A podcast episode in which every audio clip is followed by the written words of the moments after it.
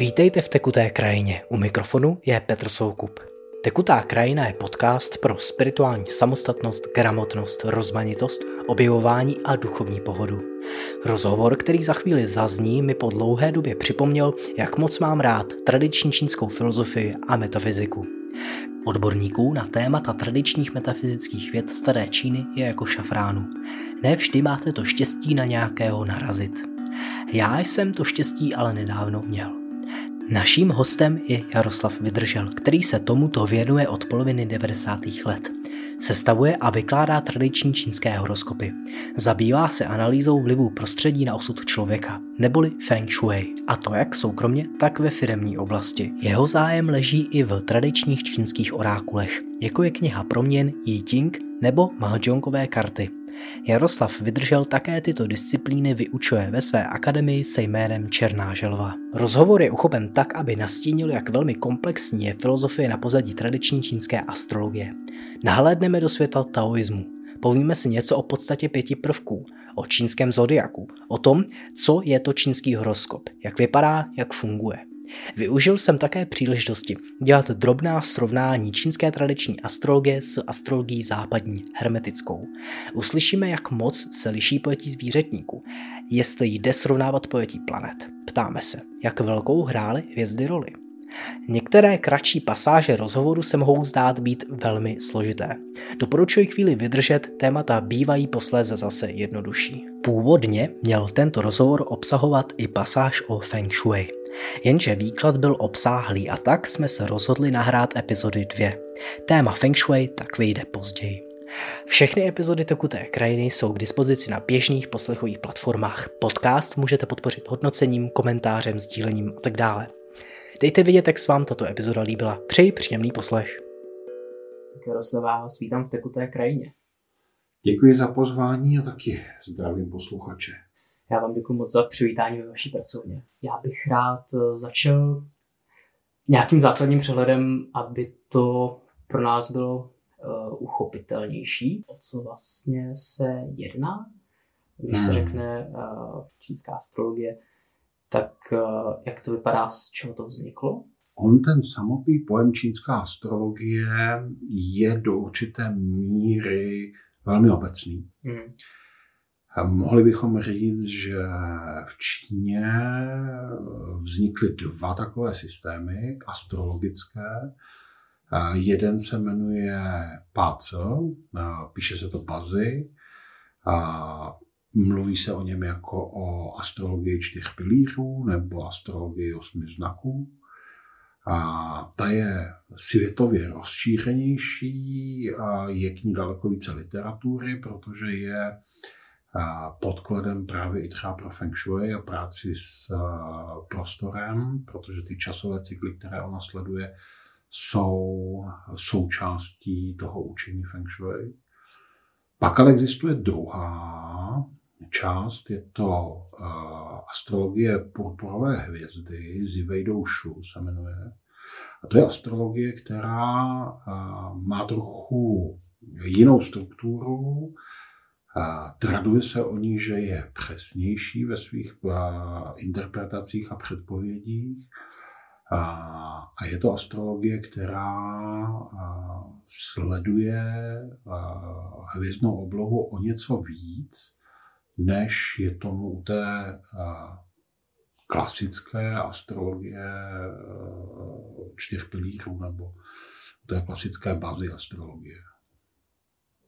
Takže tyhle dva základní proudy by se daly označit jako čínská astrologie a řekněme, že to jsou typy astrologií, které jsou, které vyrostly sami na určitém území a postupně je převzal ten asijský svět za své, takže tak jako najdeme čínskou astrologii, jako čínskou astrologii, tak vlastně stejný systém tvoří tibetská astrologie, japonská astrologie, vietnamská astrologie. Oni všichni vlastně používají ten tradiční systém čtyř pilířů, pracují s ním a tyhle sekvence, které jsou tam nastavené, používají a najdete je tam v některých drobných třeba odlišnostech. Jedna ze zvláštností nebo z odlišností je, že třeba ve vietnamském horoskopu nenajdete symbol zajíce, ale najdete tam kočku. To je jiná, jiná interpretace. Jinak to jsou, jinak to jsou vlastně hodně podobné systémy. A zásadní je to, že to, co bychom nazvali čínskou astrologií, jsou systémy, které jsou tedy svébytné, což je, což znamená, jsou rozdílné od těch našich, které známe běžně na západě, které jsou třeba ještě podobné tomu, co je v Indii, ale už je to vlastně velice rozdílné od toho, co je ano, ano, ano. Je vlastně, je určitá snaha najít nějaké propojení mezi, mezi těmi astrologiemi, ale ve souvislosti jsou jako diametrálně rozdílné systémy. Možná bychom mohli říct, že to je tak rozdílný systém, jako je tradiční čínská medicína a indická medicína. Řekněme, že třeba tradiční čínská medicína používá systém akupunkturních bodů, akupunkturních drah, ale nepoužívá čakry. Kdežto indická medicína zase stojí na jiném systému, na jiném principu a používá čakry. A ono se to nedá mezi sebou vázat, nedá se to propojovat, i když ty snahy v tom západním světě existují, protože máme tendenci jako všechno smíchat jako pejsek s kočičkou dohromady do jednoho hrnce a pak si z toho vybrat to, co se nám hodí. Takhle, takhle to vlastně nefunguje, takže jsou to dva rozdílné systémy, nebo jsou to v té medicíně, ale, ale v astrologii to jsou prostě rozdílné systémy a nedají se moc dobře spárovat a nedají se tam najít jakoby přemostění. Mm-hmm. Ač ty snahy teda jako jsou, tak z mého pohledu to není funkční a ne, není, to, není to přínosné. Je tam něco, co bychom našli aspoň trošku podobného pro nějaký první rozhlídnutí se? Třeba je tam zodiak, který by byl nějak podobný tomu našemu? Nebo... Pokud se podíváme na čínskou astrologii, tak to, co lidé nejvíc znají, to je vlastně ten systém dvanácti zvířat. Mm-hmm. S největší pravděpodobností asi každý ví, v jakém roce se narodil, potažmo jaké zvíře vládlo tomu roku, které, ve kterém se narodil. Já jsem třeba ohnivá krysa. Tak, ne všichni už ví, že každé z těch dvanácti zvířat existuje v nějaké, ne v nějaké, ale v každé z těch pěti forem. To znamená, on systém čínské astrologie má uvnitř sebe ty základní filozofické teorie, které procházejí celou čínskou kulturu. To znamená teorie o Jinu a Jangu, teorie o pěti prvcích. Ta je vlastně integrální součástí toho všeho. A tak jako známe teda dvanáct zvířat, tak máme pět prvků, potažmo deset prvků, protože my ten jeden prvek rozdělíme na jinovou a jangovou formu.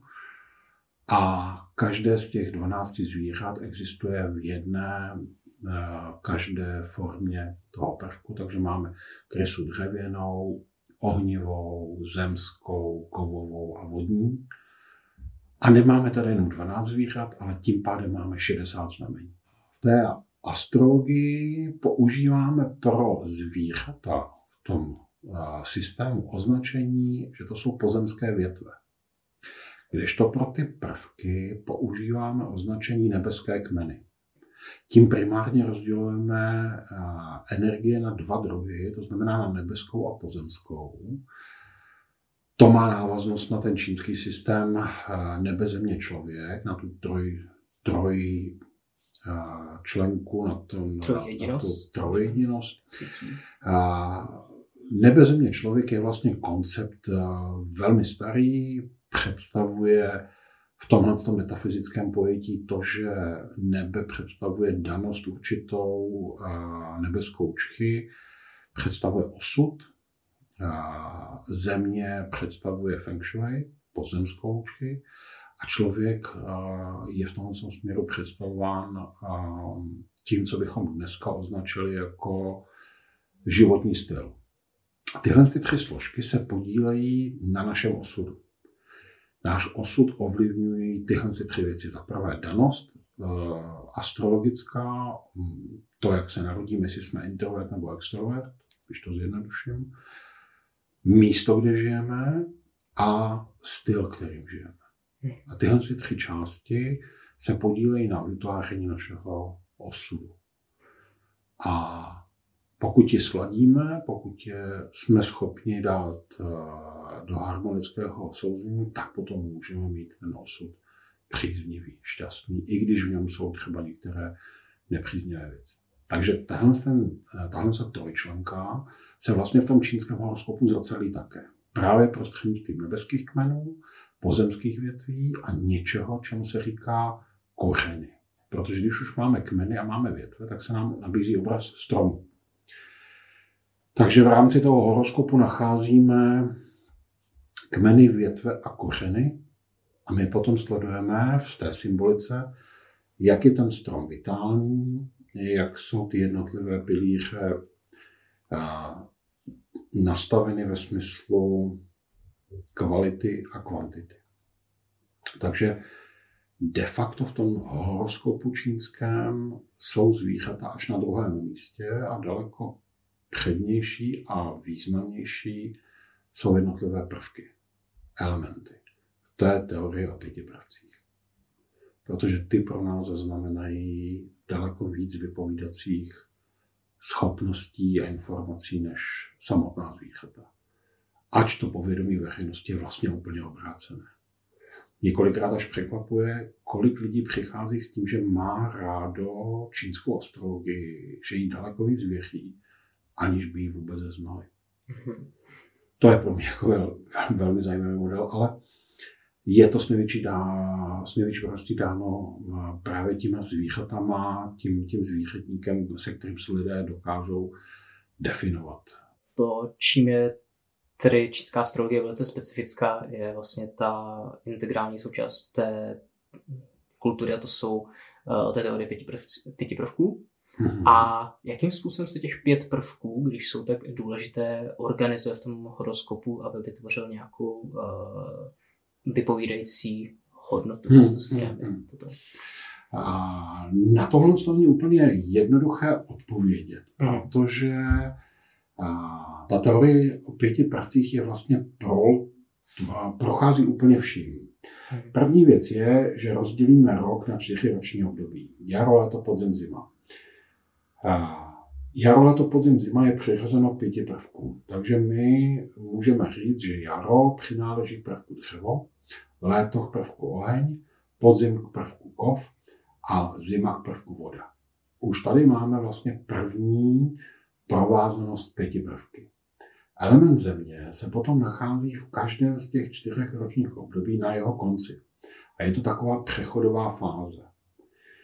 A viděno touhletou optikou jsme se narodili v nějaké roční době a to do určité míry ovlivňuje náš život. Asi každému je jasné, že když se dítě narodí na začátku jara, tak díky tomu devítiměsíčnímu cyklu matka v době, kdy se formovalo to dítě, byla pod menším přísunem vitaminů, více zavřená, méně přístup světla, čerstvého vzduchu a tak dále. A vývoj tam musel být jiný, než když se narodila na podzim, kdy větší část toho prenatálního cyklu prožívala ve slunci, vitamínama, bosá na louce, když to přeženu. Takže i ta, i ta vitalita je tam trošku jiná. Takže když se do tohohle z toho systému podíváme, tak my čteme těch prvků už v tomhle základu. Máme je rok rozdělený do dvanácti měsíců, podobně jako je tomu v západním systému. A k těm jednotlivým měsícům přichází daná zvířata. To znamená, že my bychom mohli říct, že prosinec jako měsíc, ve kterém je zimní slunovrát, je měsíc krysy. Březen, který je měsícem jarní rovnodennosti, tak je měsícem zajíce. A červen jako měsíc slunovratu je měsíc koně a září jako podzimní rovnodennost je měsícem fénixe. Mezitím vlastně existují, jsou všechny další zvířata rozdělena. No a my k těmhle těm zvířatům, k těm dvanácti, přiřazujeme určité elementy. Takže můžeme říct, že ty zimní měsíce, což je v tomhle tom případě, v tom čínském počítání, listopad, prosinec a leden, protože v únoru začíná jaro, na začátku února, tak všechny ty tři zvířata jsou vlastně vodní. Kanec, krysa a bůvol jsou z podstaty spojeny vlastně s tím elementem vodou. Stejně tak, jako to je potom u tygra, zajíce a draka, kteří jsou jarní zvířata. Takže další klasifikace, která tam je, jsou vlastně určité provázanosti s těmi prvky a zvířaty. No a o řád výš máme to, že každé z těch zvířat nacházíme v nějaké z těch forem ve svém horoskopu, takže když vy jste narozen v roce ohnivé krysy, tak vlastně máte oheň jako nebeský prvek a krysu jako pozemský prvek a krysa je vodní. Takže už tam nacházíme prvky, které potom dokážeme sloučit, počítat, zprůměrovat, říct, kolik je kterého prvku, co teda znamená, a od toho odvozovat určité výklady, pokud se týká třeba nativních horoskopů. Daleko podstatnější pro nás v těch horoskopech jsou dny. A široká veřejnost má za to, že teda, když se narodili v roce kance, tak jsou kanec, mají k tomu nějaké teda výklady v časopisech nebo v některých knihách. Napadá mě, že to je asi ta, to samé zjednodušení, jako kdybychom západní astrologii redukovali na sluneční znamení. Je to ještě horší. Je to ještě horší, je to ještě horší protože vy vlastně ten celý rok zahrnete pod to jedno znamení. Mm-hmm. Je to vlastně jako ještě, ještě méně přesnější, mm-hmm. protože přece jenom to, že se ti lidé rodili v určitém měsíci, má nějakou aspoň trošku, aspoň trochu víc vypovídací schopnost, ještě ten rok je prostě extrémně velký a každý si může vybavit spolužáky ze třídy, kde teda byly většinou z jednoho, maximálně ze dvou let mm, mm. a, a rozdílnost je jiná. Tak v té čínské astrologii je pro nás vlastně úhelný kámen den a to, co označujeme jako denní vládce. To znamená, že se podíváme na to, v jakém dni jsme narozeni, a teďka ne ve smyslu pondělí, úterý, středa, čtvrtek, ale které znamení v tom čínském systému tomu dnu vládlo. Protože tak, jako máme a, označené roky, v současné době máme rok vodního tygra, máme v současné době měsíc dřevěného draka, tak máme dneska den vodního zajíce. A ten, kdo se narodil dnes, tak vlastně jeho denní vládce bude voda, jinová voda. A teďka nás zajímají ty vztahy, které tam jsou v rámci prvků, to znamená, je to voda, která se narodila na jaře, v období dřeva, v roce, který je vodní tygr, tak jaké to má souvislosti. Takže z toho celého my vlastně jsme schopni odpočítávat a vyhledávat určité věci. Pro lidi, kteří se narodili dnes, tak je voda osobnostním faktorem. Voda podporuje dřevo, takže energie dřeva je pro ty lidi tvůrčí aspekt. A v momentě, kdy to dřevo se objeví v systémech, to znamená, může to být v roce dřevěném, tak se vlastně jejich tvůrčí potenciál může zvětšit. Tím pádem je pro ně oheň aspektem bohatství a spojen s jejich financemi. Země je jejich aspekt kontroly a představuje určitou třeba společenskou záležitost. Tím pádem je potom kov jejich faktorem podpory, představuje určité třeba přístupy ke studiu, jak budou studovat, jestli budou víc na tvrdá data nebo na filozofii. Tak to jsou všechny ty, ty aspekty, které čteme primárně přes prvky a ne přes zvířata. Mm-hmm. Um. Mohl bychom uh, jenom ve stručnosti někomu, kdo o pěti prsích nikdy neslyšel, mohl byste říct ke každému elementu prvku uh, pár klíčových slov? A, pokusím se. A, není totiž vůbec jednoduché. Mm-hmm. A, spousta lidí má a, představu, že pět prvků je něco podobného jako v tom evropském systému ty čtyři živly. Mm-hmm. To jsou ale jako velmi rozdílné věci a popisují úplně rozdílné uh, věci. Zatímco čtyři živly jsou nějaké stavební látky, ze kterých uh, se věří, že je poskládán svět, tak pět prvků jsou jenom uh, stavy. Mm-hmm. To nejsou věci. Uh, jsou to určité poměry mezi jinem a jangem. A yin a yang jsou vlastně určité stavy, které nás odkazují na tu základní dualitní teorii o tom, že existují nějaké světlo a stín a horko a chlad a podobné věci. Pět prvků je systém, který se snaží klasifikovat věci právě prostřednictvím poměru mezi jinem a jangem. A aby to nebylo teda moc složité, tak známe pět druhů těch energií. Dřevo, oheň, země, kov a voda. My v těch slovech právě slyšíme odkaz na ty čtyři živly, protože se tam v některých věcech potkáváme oheň, voda, země. země. Ale jsou to jenom slova, která představují něco jiného. Respektive to čínské pojetí toho prvku je daleko širší. Když bychom si vzali teda, aby jsme ten kruh někde načali, že oni jsou v cyklickém uspořádání, tak bychom mohli říct, že dřevo je nějaký zrod, kde se věci rodí. Tudíž tam k ním přichá, přidáváme také východ jako světovou stranu. Přidáváme k ním počátky, ať už je to počátek roku nebo počátek dne, počátek cyklu. A dáváme k němu tedy určitou slabou, ale houževnatou energii. Někdy o něm mluvíme jako o malém, mladém yangu, to znamená, ta energie tam teprve roste. Když bychom to, se podívali na to nějaký cyklus, tak období dřeva je to, co se, co se objeví na začátku jara, kdy začne rašit míza a objeví se pupeny.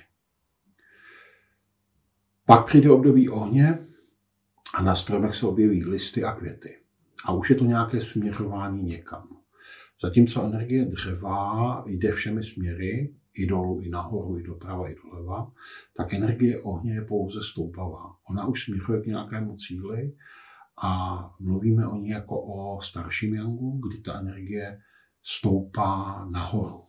Kdybychom se podívali do cyklu lidského života, tak je dětství energie dřeva, a dospívání je vlastně energie ohně. Ten člověk se tam začne k něčemu specializovat, na něco se začne orientovat.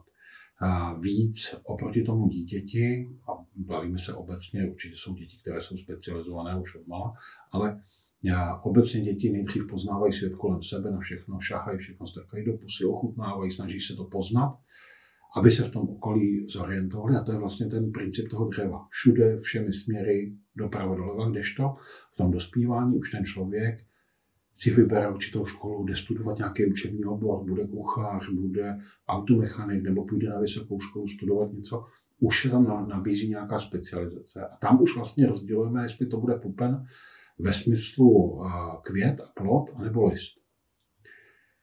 Když tahle ta energie dojde nějakého vrcholu, tak se přerodí a člověk se z toho dospívání stane dospělým. Z dítěte přejde přes jinocha do nějakého produktivního věku. V tom systému stromů to potom jsou už plody, které dozrávají. V tom systému toho člověka je to období, kdy už je produktivní, založí rodinu a začne něco dělat. A hovoříme o zemi. A mluvíme, mluvíme o zemi. Ona je spodobněná rovnovážným stavem. A my v těch systémech k ním přichazujeme různé atributy. Takže třeba, kdybychom mluvili o chutích, tak dřevo je kyselé, oheň je horký a země je sladká. A nacházíme k ním emoce, to znamená, dřevo je spojeno s emocí vzteku, oheň je spojen s radostí a země je spojená s přemýšlením, s hloubáním, s filozofováním, bychom možná mohli říct. Takže u každého nacházíme širokou škálu. Když ta energie země dojde nějakého vrcholu, tak člověk se přerodí do té energie kovu. Je zajímavé, že my třeba s energií země spojujeme studování, učení se novým věcem, kdežto v tom kovu už ten člověk neučí. A to je vlastně moment, kdy se ten mistr už přestane učit novým věcem a žije z podstaty. Je natolik dobrý, že už zvládá všechny věci, technický pokrok pokračuje dál, takže ho ostatní potom v budoucnu předženou tím, že se učí, ale ten člověk už nemá potřebu se učit něco dál. On už dosáhl určitého pro sebe uspokojení, zvládá ty věci a všechny ty novinky mu přijdou jako zbytečné, jako že to už je všechno moc. A tam někdy začne člověk žít z vlastní podstaty. V tom systému rostlin je to období, kdy to jablko už je zralá a měla se sklidit. A tam totiž dochází k tomu, že najednou se energie z toho extrovertního začne obracet dovnitř. Principem energie kovu je totiž soustředění se do centra. A to jablko začne dělat to, že když ho utrhnete a necháte ho stát, tak ono začne všechnu energii cpát do jader, ze kterých předpokládá, že vyroste nový strom. A začne to vlastně všechno koncentrovat. Taky ten člověk v tom stáří, bychom mohli říct, v tom, v tom období toho kovu, vlastně se začne uzavírat a začne se víc zabývat vnitřními pochody. Taky napadla nějaká péče o vnoučata? Mm, může být. Ta bývá i v, spojená s tou poslední fází. A dneska je to trošku složitější, protože se nám dost proměnil díky prodlužování života, kvality, a význam toho, co to je starý. Dneska řeknete padesátiletému člověku, že je starý, tak se mnohí lidé s tím nebudou to smířit, ale vlastně v tom, v tom cyklu to tak, to tak je, ta příroda to tak má nastavené, protože a ať prodloužíme život, jak chceme, tak prostě určité metabolické funkce prostě nepřemluvíme a u žen třeba dochází k menopauze a tak dále, tak dále. Takže je tam ten, ten proces pořád dál a dál a ten kov přechází ve vodu. Voda bychom mohli říct, že je stáří, potažmo teda smrt, ale ono je to také, to typicky filozofické, početí. Protože tam někde začíná ten cyklus znova, je to ta velká tma, je to ta, je to ta uh, hluboká temnota, ve které je početí, kde ve dřevu je narození.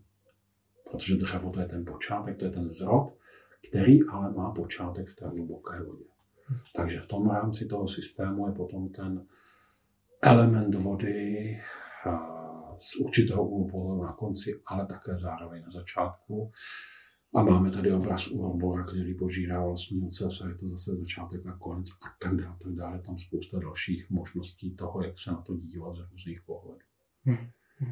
Ale primárně je pět prvků specifický systém čínské metafyziky, který se dívá na svět trochu jinou optikou. Používá cykličnost, ale nejenom tu, protože existují dva diagramy pěti prvků. My máme takovou tu pentagramovou hvězdu, ale existuje ještě kříž, který je vlastně pro nás podstatnější, protože nám ukazuje to rozdělení toho našeho hmotného světa. Ta pentagramová hvězdice je pouze princip práce mezi elementy a ten základní model nám ukazuje vlastně ten křížový diagram, který nám ukazuje, jak je vůči sobě nastavených těch pět prvků v tom našem hmotném světě. Mm-hmm. Tolik asi k těm pěti prvkům. No. Mně to přišlo důležité zmínit, protože když máme vládce dne, který je jeden z těch prvků, tak můžeme tušit, že má tedy kvalitu, která odpovídá některému z těch prvků. Ano. A potom ano. Vy jste říkal, že a, potom je tam, jsou tam ty čtyři další uh, kvality, které můžeme... Uh, jo, mohli bychom říct, že vlastně díky tomu, že jsme schopni najít ten hlavní prvek, a já v tuhle chvíli nechci úplně říct jako podstatu člověka, protože my jsme většinou fragmentové osobnosti, I když teda a jsem viděl horoskopy, kde toho jednoho prvku bylo třeba osmdesát procent. To, je, to jsou jako výjimky, a, ale většina lidí má a, všech pět prvků zastoupených v nějakých poměrech, a, je, takže, takže jsme fragmentové osobnosti a mluvit o něčem jako o podstatě, o, o tom jednom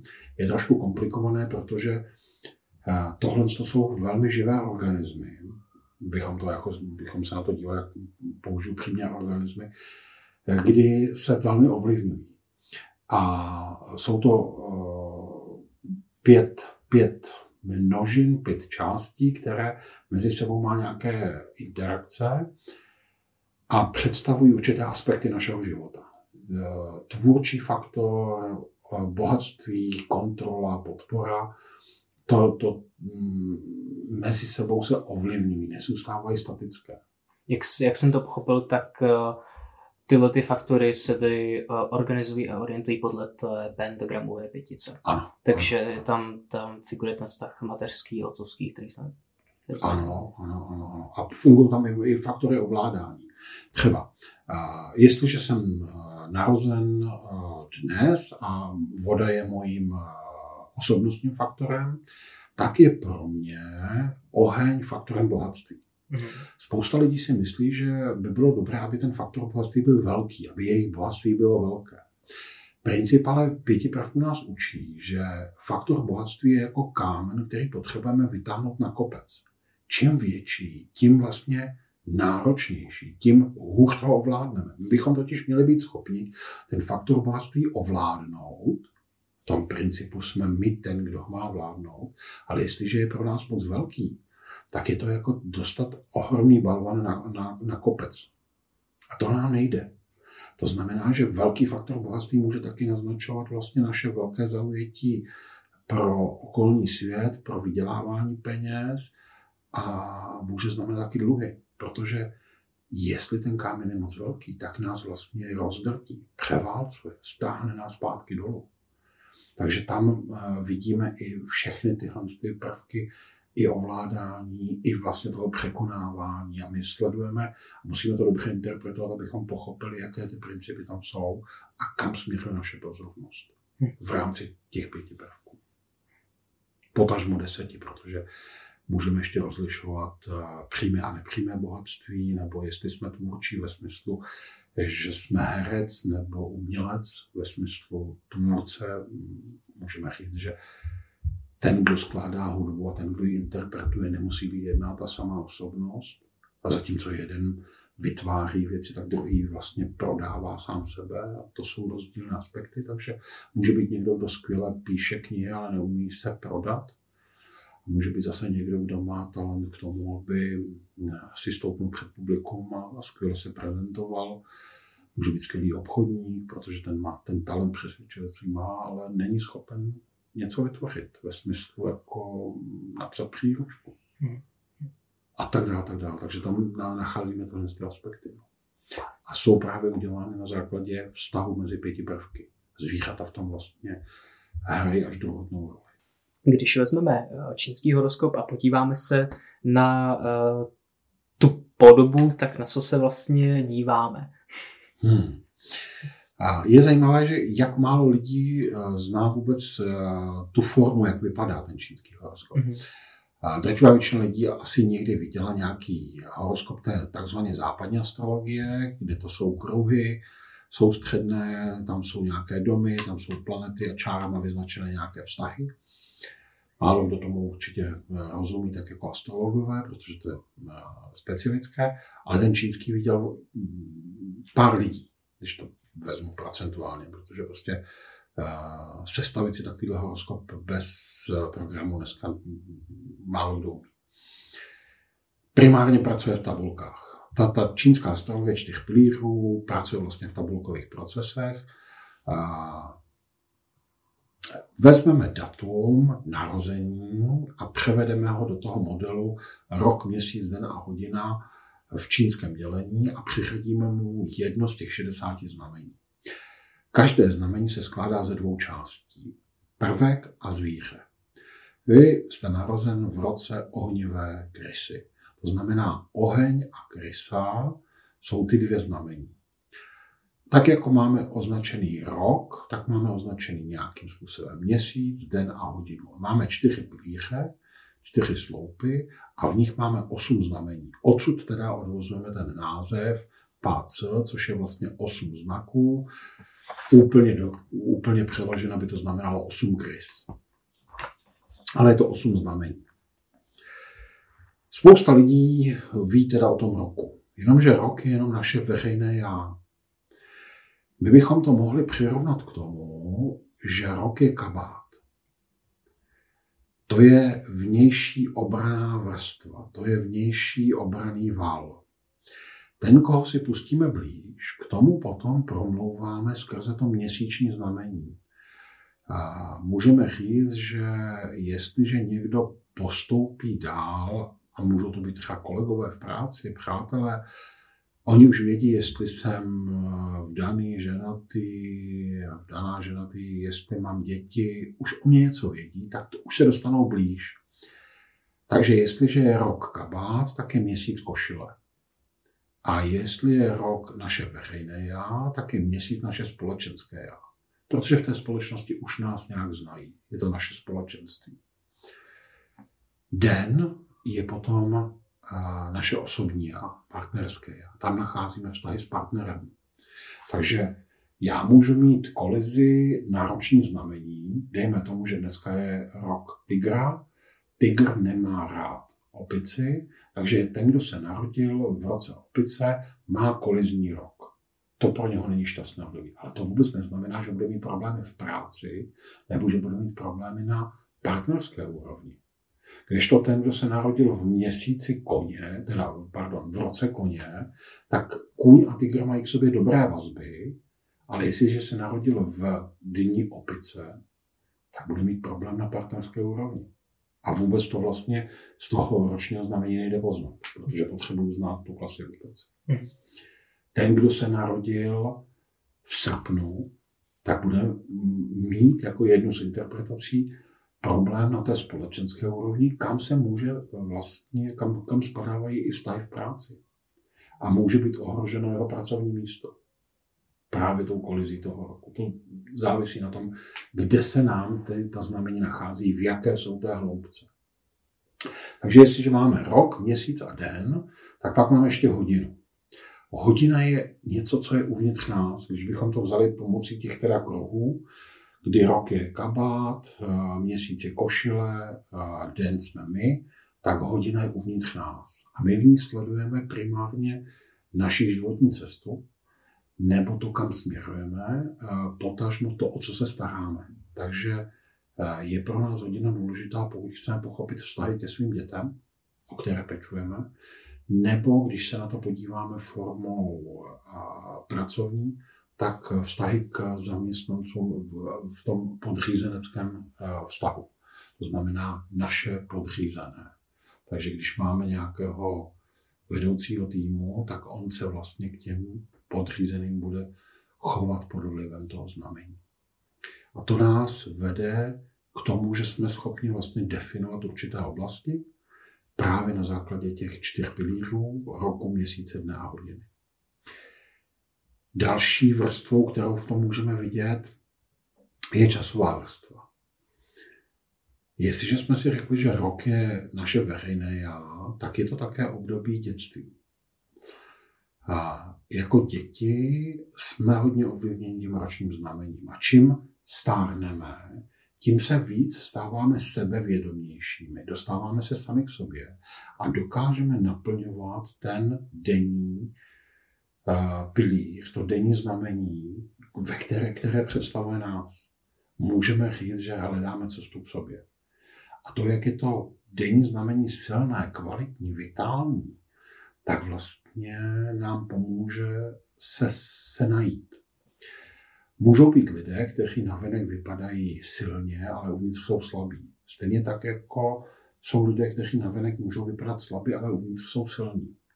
To je právě to, co nám ten čínský horoskop krásně ukazuje na pozadí těch pilířů, kdy někdo, kdo se narodil v roce králíka, a může vypadat jako ťuťuňuňu, tak uvnitř může být tygr nebo drak a může být daleko větší sílou, která se projeví v krizových situacích. A naopak někdo, kdo vypadá na první pohled šarmantně a, a silně a je zrozen ve znamení koně, tygra, psa, všech těch, těch silných jangových znamení, tak uvnitř sebe může mít kancer. A pak vás překvapí, jak vlastně v těch uh, intimních momentech uh, je slabý a nedominantní. To nám všechno ukazuje ten horoskop. Takže uh, i, ta, i ta časová linka se tam dá vidět, a když vidíme rok, tak to je dětství, měsíc je dospívání, den je dospělost a stáří je hodina.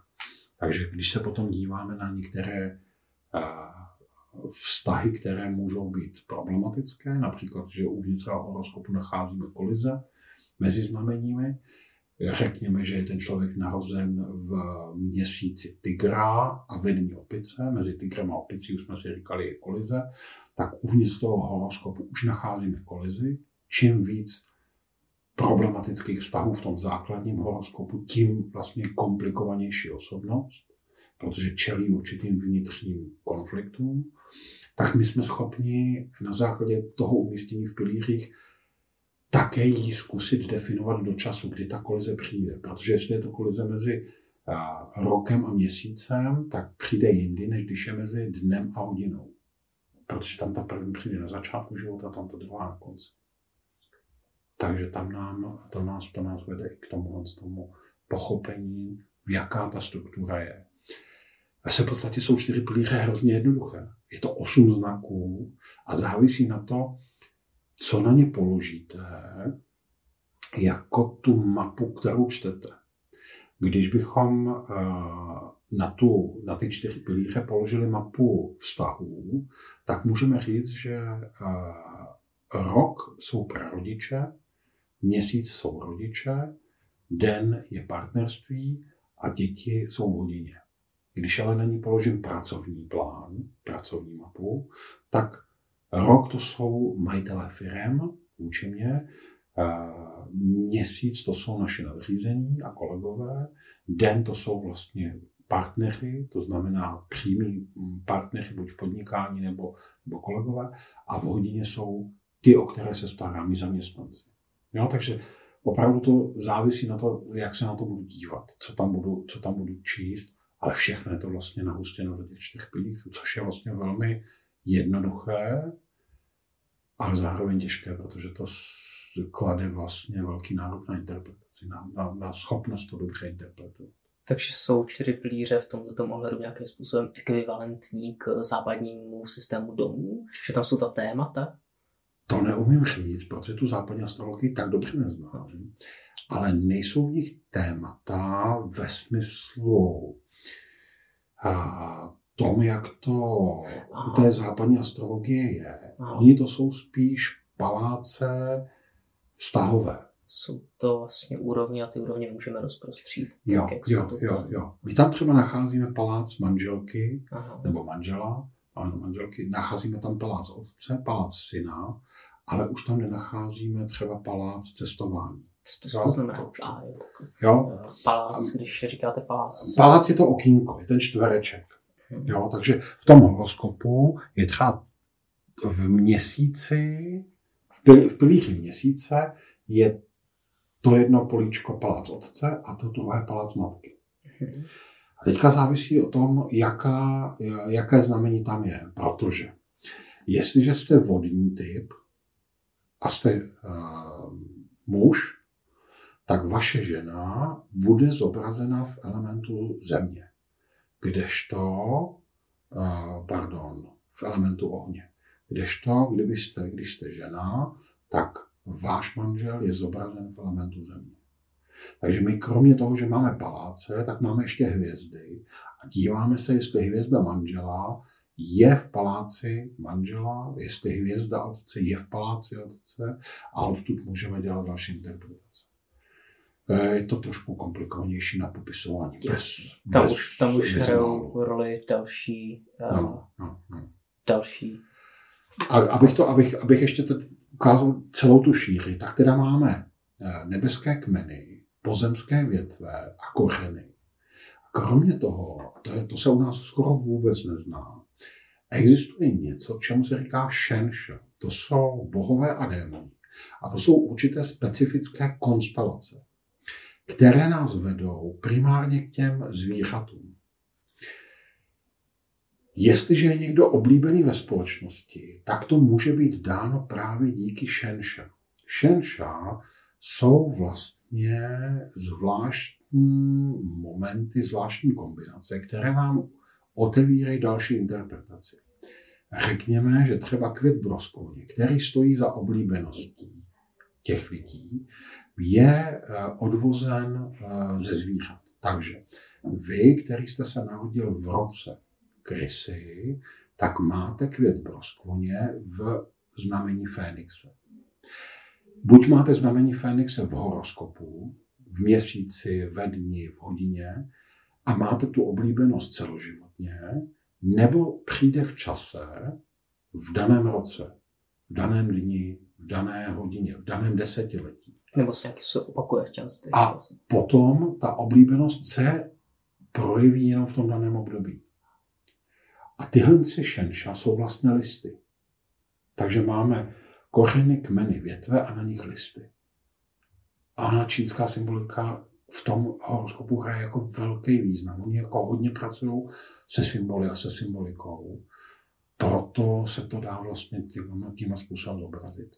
A tyhle ty konstelace, těch je, řekněme, bratrů sto padesát. Znamenají různé věci, mají specifická jména, někdy je prostě strašidelná, to znamená uh, mrtvý bůh, uh, pohřební dveře, létající dýka, rudá oblaka, bílý tygr, hvězda meče a takovéhle věci. Číňané rádi používají takové jako vyhraněné, vyhraněné pojmy, ale skrývají se pod nimi různé konstelace, které říkají, že v tomhle tom období tam může být zranění ostrým předmětem, nebo tam může být finanční krách, nebo tam může být naopak jako prosperita, protože skrz to znamení přicházejí nějaké další pozitivní věci. Všechny tyhle ty věci jsou spojeny s hvězdami, ale ono to v té astrologii čínské není tolik vidět. A ta západní astrologie vlastně studuje tu pla- ten, ten planetární systém daleko víc, daleko viditelně, sleduje posuny hvězd. My to tady úplně nevidíme. My to máme vlastně schované za těmi znaky. Ale když půjdeme opravdu na dřeň a budeme dešifrovat tyhle ty vazby, tak mezi nimi najdeme vlastně ty planetární systémy taky. Co jsem se právě chtěl zeptat, to jako jedno z podtémat, jakou roli hrají v čínské astrologii planety, vůbec jako planety? V té astrologii čtyř pilířů, v té, v té astrologii Bazy, se s planetami a aktuálním postavením vlastně skoro nepracuje ve významu, že bychom se dívali, kde zrovna stojí ta a ta hvězda, ta a ta planeta. Mm-hmm. Oni jsou dány v tom systému jakoby skrytě. Ale je fakt, že tam jsou. V té astrologii purpurové hvězdy se s tím pracuje daleko víc. A sledují se ty věci. Jestli to je ve stejné míře jako v té klasické západní, tak jak ji známe, to nemůžu potvrdit. To nemůžu potvrdit. No, že bychom, že bychom sledovali postavení nebo retrográdnost planet v téhle té čínské astrologii, to teda ne. Je opravdu, na první pohled vypadá jak rytmologie, jak kalendární rytmologie, jak kalendární nějaký matematický systém a ne jako klasická astrologie ve smyslu pozorování hvězd a planet. Ale byla bych chyba to takhle uh, interpretovat, protože to takhle není. Proč? Uh, rok a jeho vlastně počátky jsou odvozeny od uh, vztahu mezi Zemí a Sluncem, od toho, jak slunce vlastně prochází těmi, těmi znameními.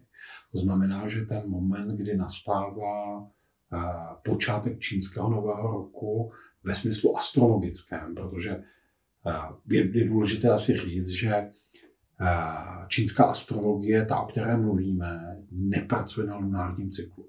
Jo, ta, ten, to, to je vlastně velký, jeden velký omyl, kde, který, který je, v té veřejnosti je, že ta čínská astrologie je lunární. Ona není.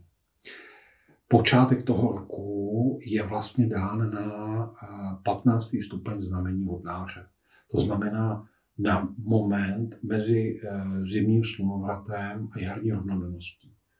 Ale samotná čínská astrologie znamení vodnáře nezná. Ale nezná, nezná. Ale je to vlastně den, nebo je to vlastně přesně ten moment, který v té západní astrologii představuje patnáctý stupeň toho vodnáře.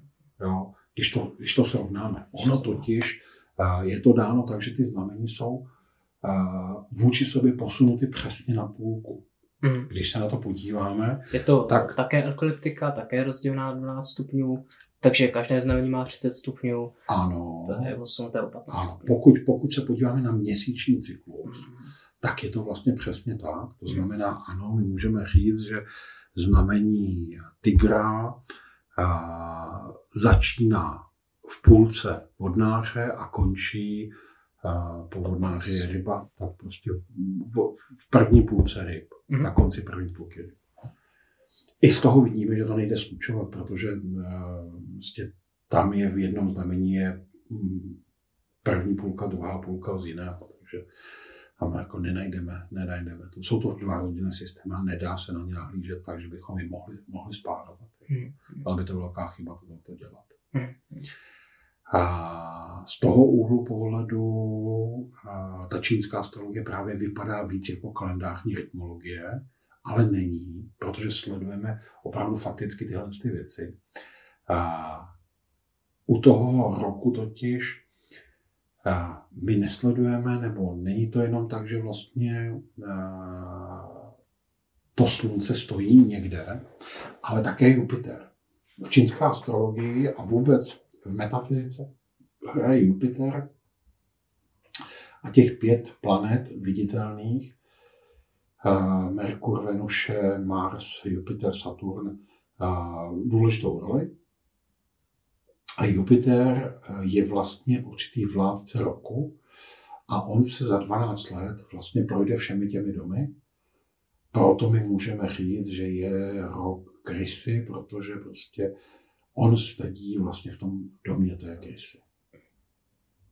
A podobně to potom je vlastně v těch, v těch dalších no, sekvencích. Takže planety tam jsou, ale ne, nesledujeme do té míry, jako je to, jako je to u té takzvané západní astrologie. V tuto chvíli může být extrémně zajímavé, když vás chci zeptat, jaký význam je planetám přisuzován, co vlastně znamenají, jestli je Merkur nějakým způsobem také v čínské astrologii spjatý třeba s poštou, s posíláním dopisů, s obchodem, jestli Jupiter taky nějaký dárce zákona, hromovládce a podobně. Oni mají ty planety přiřazené prvky. Mm-hmm. Takže Merkur je planeta vody, mm-hmm. a Venuše je planeta kovů, mm-hmm. a je mužská oproti tomu, jak ji chápe západní astrologie. Mars je ohnivá planeta, tady je zajímavá shoda. Mm-hmm. A Saturn je žlutý zeměpán, to je planeta Země, taky zajímavá což, je, což je taky shoda. A Jupiter je planeta dřeva. Aha. Dřevo je bráno svým způsobem jako šťastný prvek a on i ten, i ten Jupiter je v té astrologii západní brán jako šťastná planeta. Jestli jsem to dobře jako viděl. Je tam taky určitá shoda. A jejich vlastnosti jsou podřízeny těmhle těm pěti prvkům. Takže nemůžu říct, že bych narazil na texty, které těm planetám přisuzují podobné atributy, jako jste zmínil ve smyslu jako pošty nebo tohle. Takže ale je pravdou, že třeba Venuše jako kovová planeta je planeta války.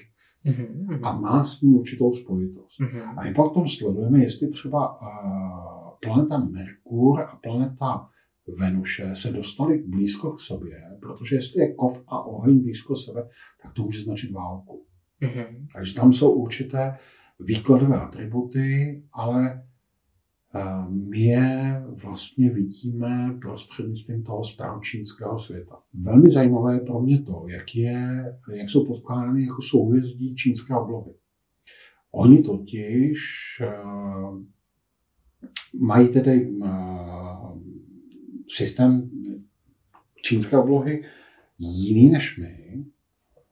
Jejich obloha, jejich znamení na obloze představují císařský dvůr.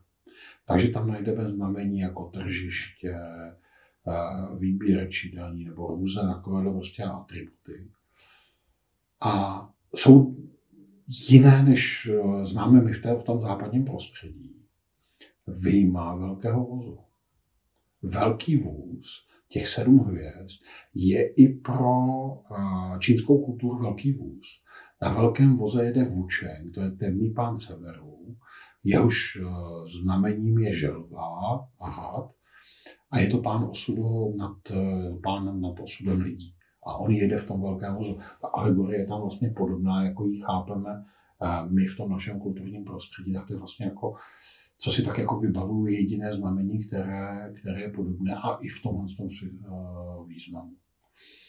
A jinak se obloha dělí na dvacet osm nestejně velkých částí, které se vlastně sledují a co do vztahu mezi planetami, právě jak jako putují. K tomu existují tedy nějaké výkladové texty ve smyslu, jestliže se planeta ohně nachází v domě vody, jestliže se planeta dřeva nachází v paláci dřeva, tak to má takové takové věci. Jestliže Y, potom X. Hmm. Takže to je vlastně už potom nějaký uh, výkladový vzorec, který bychom mohli přirovnat uh, k něčemu, co také nacházíme z, v západní astrologii. No, no, no, no. Ale hraje tam roli hodně znova ta teorie o pěti prvcích. No, no. Protože skrze těch prvků se vlastně díváme na ten, na ten význam těch planet. Je, to, je tam jiný pohled, ano. Je to, hmm, je to. Hmm. Možná bychom si mohli říct něco o zvířatech. Oni ty zvířata se vlastně dostali do horoskopu až někdy kolem roku nula. Mm-hmm. Oni jsou jako relativně novým aspektem toho.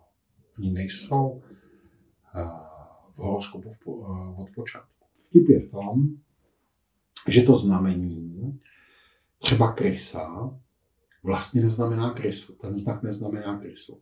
On znamená malé dítě v peřince. Ale Číňani ho čtou jako krysu ve smyslu kalendáře.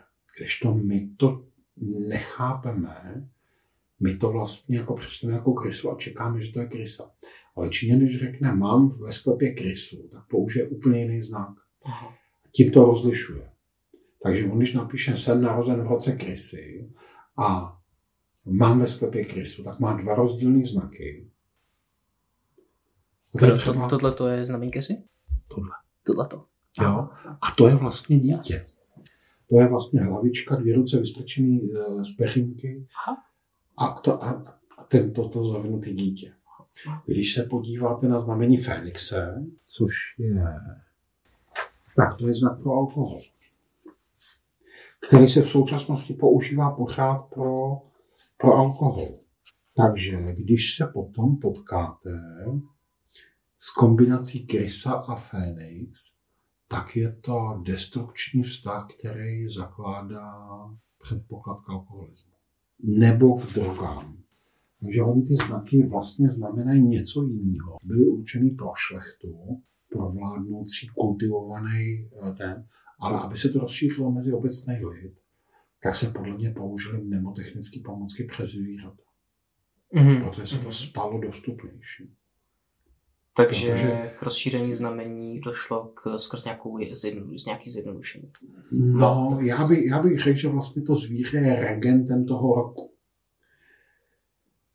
Že ten rok je rok, dnešní, dnešní rok, jo, je Ren Yin. Ren je jangová voda a Yin je tygr. Ono se to píše Y I N. Vypadá to jako Yin ve smyslu Yinu a Yangu, ale není to tak. Je to jiný znak. A regentem tohohle z toho znamení je tygr. Takže on to není jako, říkáme to rok tygra, ale ve své podstatě to znamení Yin je znamení, který v sobě ukrývá úředníka, který v rituálním pozdravu zdraví nadřízeného. To je takový, to, to jsou ty dřevěné tabulky, na kterých měli hodnosti, takhle to drželi a takhle se uklánili. To v tom znamení je. Jenomže tohle to ukažte rolníkovi na poli. Tygr je přece jen uchopitelnější. Krysa je uchopitelnější. A myslíte si k tomu nějaký báje. Jestli to chcete dostat mezi lidi. Podle mě to je, říká se, že to, že to je s příchodem buddhismu, že jako, ale já to v tom nevidím. No, vidím v tom mnemotechnickou pomůcku. Čím, čím více tím zabývám, tím víc tom vidím vlastně mnemotechnickou pomůcku, protože ta, ten kulturní artefakt toho, tam je, tohle je zajímavý vlastně jako aspekt té astrologie. Hmm. A zase ví o tom málo. Ono obecně, kdyžkoliv jde o cokoliv čínského, tak vzít ten samotný význam a oddělit ho od jeho znaků není moc dobrý nápad, protože to vlastně je potom výrazně zjednodušené. Oni tam mají všechno propojené, přesně tak. Což vlastně spousta z nás na západě samozřejmě se čínskými znakama nikdy nezabývala ani jako v základu, takže ani jako nevíme, že v těch znacích je ještě něco zajímavého. Je to vlastně třetí, třetí dimenze, dimenze reálně toho textu. Chtěl byste nám dát tak nějaká uh, klíčová slova k těm uh, zvířatům? Ono jako vypíchnout něco, jde to. Jo, krysa je to dítě, to znamená, je to nějaký mm-hmm. počátek. Bůvol, to je uh, řád, uh, posloupnost, symetrie, to znamená ten bůvol. Oni mají takový ten trošku jako šicí stroj, tu, tu, tu, tu, tu, tu, tu, tu, to prostě musí to jít a pomalu, ale vytrvale. Tygr je to zdvořilost a úcta, takže když máte holku, která má tygra ve dni, tak si musíte jednat jako s velkým respektem a ty lidi to mají jako v sobě a, a kolikrát si toho nejsou oni vědomi, protože jsou to lidi, kteří třeba jsou hodně volnomyšlenkářský. Ale ten tygr v tom, na tom partnerském pilíři je prostě tak výrazný znamení, že, se, že jsou lehce, lehce se urazejí. Jo, dotknou se i, když s nimi jednáte bez respektu. Takže ono to na první pohled vypadá jako, že zábava, takže vy uděláte vtip, který, kterým by se každý normálně zasmál, ale jich se to dotkne. Protože prostě ten tygr. Kůň, to jsou zase jako hrozně samostatný, rozhodující uh, znamení, které prostě nemají rádi stádovitost. Někdy se, někdy se vlastně říká, to, to, to by bylo zajímavé zmínit. Krysa, bůvol, tygr je celkem stejný. Zajíc, tam se občas může udělat chyba v tom, že se objeví kočka, to může být chyba překladu nebo právě z té vietnamštiny. Že ten autor má vlastně prapůvodní text z vietnamštiny, že tam ta kočka je. Had, drák, kůň, tam se chyby nedělají, ale objevuje se u kozy, protože se objevuje ovce. Jenomže v té symbolice je mezi ovcí a kozou velký rozdíl, protože my chápeme v našem kulturním prostředí ovci jako mírnou a stádovitou, kdežto ovce je víc individualistická. Je taky stádovitá společenská, ale je tvrdohlavá a samostatná.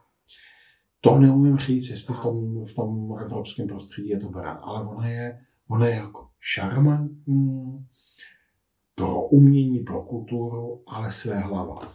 Kdežto ta ovce se nechá víc, ji chápeme jako, že se nechá prospekovat jako zelená. Mm-hmm. Opice se nedělá chyba, tam jako je to opice, ale kde je vlastně pro mě z mého úhlu pohledu největší problém v té symbolice, to je kohouta. Spousta lidí to znamení zná jako kohouta, jenomže my ty znamení rozdělujeme na mužský a ženský, to znamená na jinový a jangový. A kohout patří do ženských. My ale kohouta chápeme jako silně maskulinního tvora. Je to jeden, který vládne všem slepici. Takže první problém je v polaritě jinu a jangu. Druhá, druhý problém je, že existují párový dvojice, který, když se spolu dají dohromady, tak představují velmi příznivou kombinaci. A je to vždycky jedno mužský a jedno ženský znamení. Kohout se páruje s drakem. To nefunguje. V té symbolice, v tom významu, to nefunguje. On totiž původně to nebyl ani kohout. Původně je tam rudý pták jihu. Vede to k bažantovi. Ale on to vlastně není ani bažant, on je to fénix. Protože v tom kulturním prostředí je drak a fénix odrazem císaře a císařovny. Fénix, potažmo teda kohout, je král na horoskopu. Ale já o kohoutovi nemůžu říct, že je král na horoskopu. To prostě nefunguje v tom významu. Proto já v těch výkladech používám slovo fénix pro ten daný znak alkoholu, shodou okolností. Ale spousta lidí se v tom vlastně ztrácí, protože má uh, i v knihách, i sami Číňané používají slovo kohout, protože oni to nechápou tak významově zvířecky jako my. Takže člověk uh, tam naráží taky na překážky toho, uh, jaký chyby nebo přepisy se dějou v nějakých historických textech. Uh, Já vůbec ty astrologické knihy se nepřekládají u nás. Uh, tak, aby to mělo nějaký smysl. Já tady mám nějaký. Vybral jsem si asi čtyři, který napsali Asiati a nejsou úplně špatný. Ve své podstatě mají v sobě fragmenty toho, ty, ty astrologie Zi Wei Dou Shu, ale to poznám já, který se tím zabývám. Ale ten člověk, který si tu knížku koupí, to, to vůbec nemá šanci poznat. Jediné, co se tam dozví, že roční cyklus lunární je takový a takový, že to znamení vládne. Jenomže pak, když si zapne kalkulátor a sestaví si horoskop, tak mu jde něco úplně jiného. Mm-hmm. Takže to, to je vlastně jako problém. No a navíc, když to píše nějaký grafoman, vys Linda Woodmanová, tak tam najdete vlastně cokoliv a vezmete si jakýkoliv znamení a svým způsobem se tam najdete, protože kdo by nechtěl být a milej, vstřícnej, a opatrnej a tyhle ty atributy, jako, to dám jako k každému. My tím, jak s tím pracujeme primárně přes ty prvky, tak ty zvířata se učíme trošku hůř. Navíc nám chybí prostě texty. Zoufale nám chybí texty, ani ty Číny ty texty nemají. A v podstatě se na mě obracejí některý Asiati jako s dotazem, když vidějí některé moje příspěvky, protože a, tu teorii o pěti prvcích my tak jako vezmeme šmahem. Tak jako rychle, ale uh, nejsme schopni k ní pros- nejsme schopni s nimi pracovat, protože oni primárně jsou texty k medicínské části. Ale rozdělte podle pěti zvířat teorie. Uh, podle pěti zvířat, uh, podle pěti prvků zvířata. Aha. To znamená, kam patří ptáci, kam patří obojživelníci, plazy, šelmy, sudokopitníci. Uh, hudbu, zaměstnání, průmysl, jak ho rozdělit podle pěti prvků. Jasně, truhláři budou dřevo a, a ty, co hutní, ty budou prostě oheň. No, dobře. Uh, ty, co dělají s řekama, tak budou ve vodě. No, dobře, ale kam patří, kam patří uh, zubař, kam patří učitelka, kam patří uh, televize jako zábavný průmysl. A to já potřebuju proto, abych mohl těm lidem říct, nasměrujte se tímhle. Sporty. Kam patří fotbal, kam patří uh, sololezení, kam patří tenis. Do těch pěti prvků, abyste s tím dokázal pracovat. A to je pro ty moje studenty vlastně jako hrozně velký oříšek. Mm-hmm. Protože uh, oni umějí přiřadit uh, ke dřevu uh, žlučník, játra, vztek, kyselou chuť, východ. Mm-hmm. světové strany. To se naučí. Mm-hmm. Ale dál o tím nepřemýšlej. Jasně, tam je to potřeba vzít ten široký kontext toho, což je, co se nám, co se kolem nás děje, a být nějaké způsobem no, schopný no. to dynamicky vztahovat k těm archetypům, principům, no. které jsou v té astrologii zakotvený, aby jsme mohli vzít tu astrologii a pracovat s ní no, jako přesně, s nástrojem. Přesně. Takže já s ním hraju vlastně to, co je pevnost bojář. Máte tady atributy. Aha. A teďka mi říkáte, co to je. Jasně. Protože jiným způsobem se, se k tomu nedopracujete. Mm. Jako rozvíjení té schopnosti to řetězit. To znamená, jestli je to takový, tak je to takový a z toho vyplývá tohle. To je, to je taky náročný, že člověk, jakmile uh, najde v něčem nějakou, dejme tomu, čistou formu, tak může začít na novo, protože potřebuje analyzovat ty složky, dejme tomu, a potom, no, potom no, se no. z toho časem zblázní. Takže když my hrajeme hru a na zaměstnání, to znamená, fajn, řekneme si, tak máme firmu, budeme vyrábět stoly. Vy jste recepce, vy jste reklamní oddělení, vy jste obchodní oddělení, vy jste kontrola v finanční účetnictví, vy jste sklad, který jste elementy, mm-hmm. tak ty lidi občas tápou, protože vytrhnou určitou jednotlivost mm-hmm. a říkají, no, my jsme v elementu tom, protože tohle. Já říkám, dobře. Ale co je hlavní náplň toho oddělení? No, a najednou se dostáváme k tomu, že musíme to analyzovat a pak se naučit vybrat to podstatné, protože ve své podstatě v každé práci máte obsažený všechno. Svým způsobem něco víc, něco míň, ale hlavním smyslem reklamy je něco jiného než hlavní systém, hlavní smysl účtařiny. Mm-hmm. A to po, potom jdeme, protože pak nás to vede k něčemu. Najít to těžiště no, uh, no, no. toho smyslu, nějakým způsobem ho srovnat s těžištěm toho elementu, toho no, archetypu. No, no. Takže vlastně to je uh, velký apel na rozvoj symbolického myšlení, když se hmm. člověk učí. To dělá těm lidem a mnohdy jako největší problémy, protože prostě na to nejsou zvyklí, tomu nejsou vedený. Ono to západní myšlení je prostě jiný. Chtěl jsem se právě zeptat, kde v člověk bere, nebo kde člověk může zkusit hledat kvalitní literaturu. Je to teda jsou někteří autoři, nebo je to nějaká země?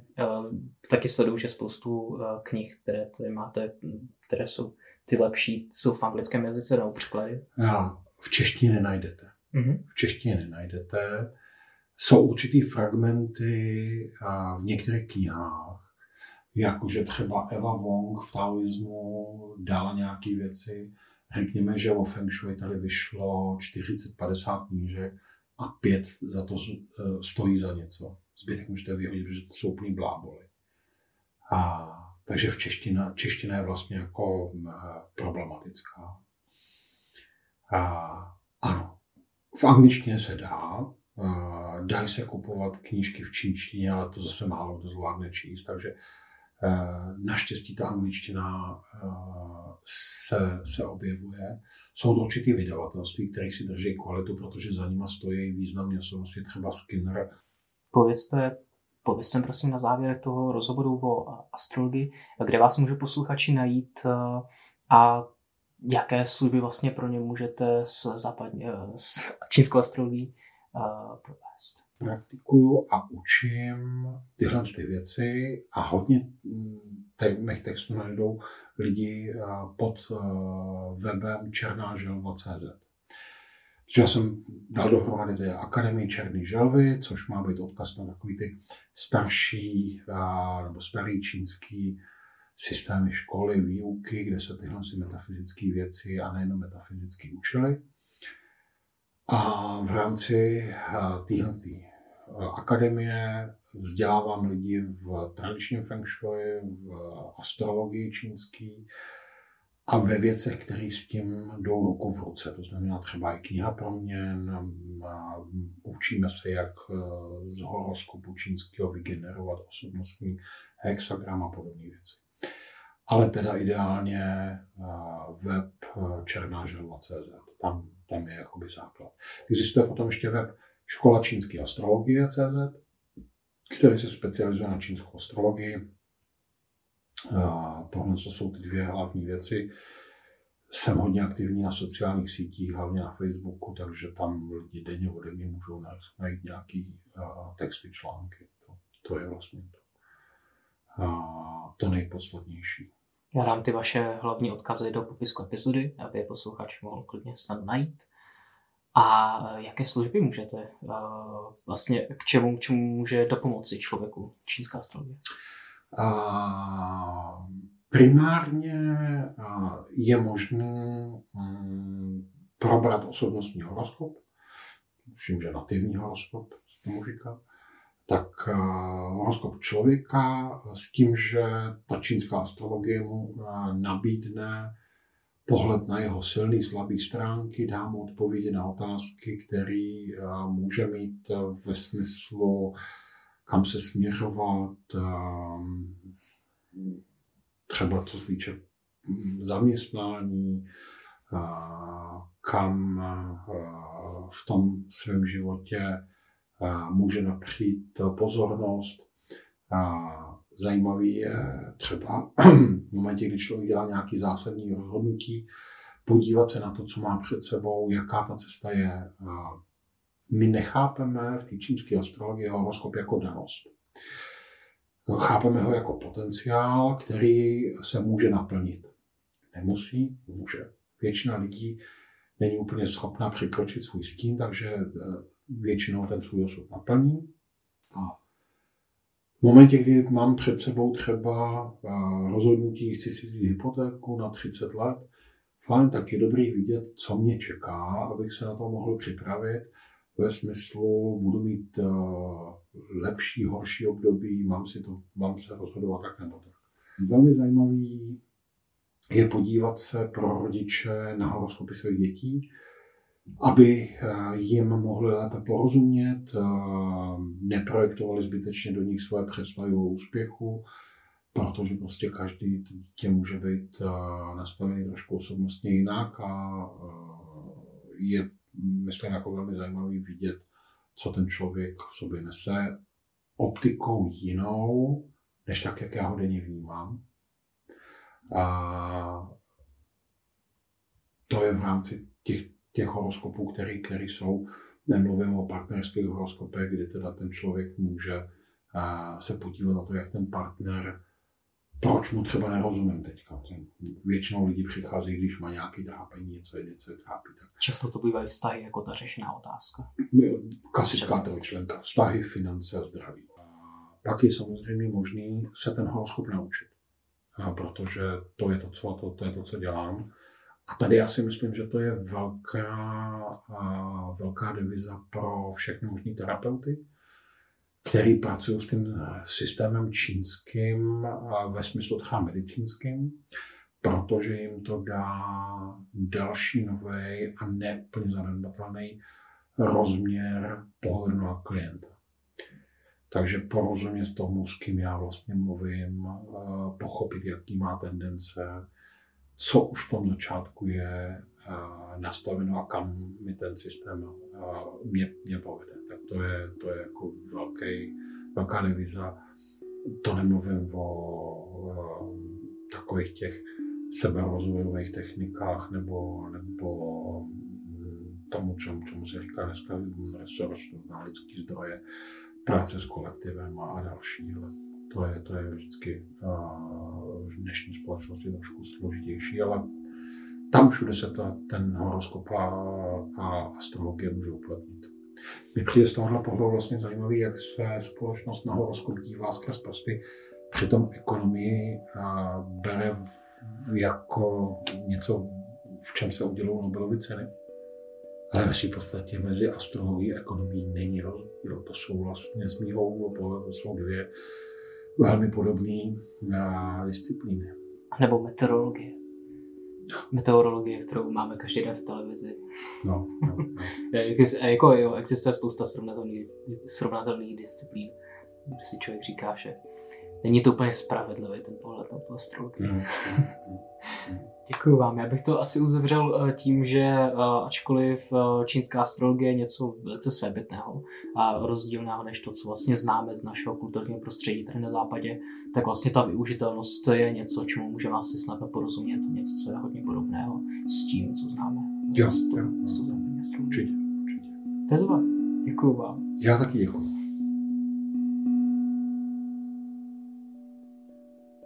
Děkujeme vám za zájem o tento rozhovor. Pro podobné epizody můžete podcast Tekutá krajina odebírat. Tekutá krajina je podcast pro spirituální samostatnost, gramotnost, rozmanitost, objevování a duchovní pohodu. Podcast můžete podpořit odběrem, sdílením a tak dále. Čeká nás pozoruhodná epizoda s kartářkou Helenou Staňkou, se kterou se rozhovor změnil ve výklad budoucnosti. Do Tekuté krajiny se vrátí religionistka Zuzana Marie Kostičová. Řeč bude o náboženství na internetu, zabloudíme ale i do témat náboženství na trhu či v kyberprostoru. I další témata se otevírají. Časem zazní rozhovor o ženských kruzích, což znamená nutnost hovořit i o kruzích mužských. Budeme také mluvit o tancích s ohněm a o změněném stavu vědomí. Dejte vědět, jak se vám tato epizoda líbila. Naschledanou příště!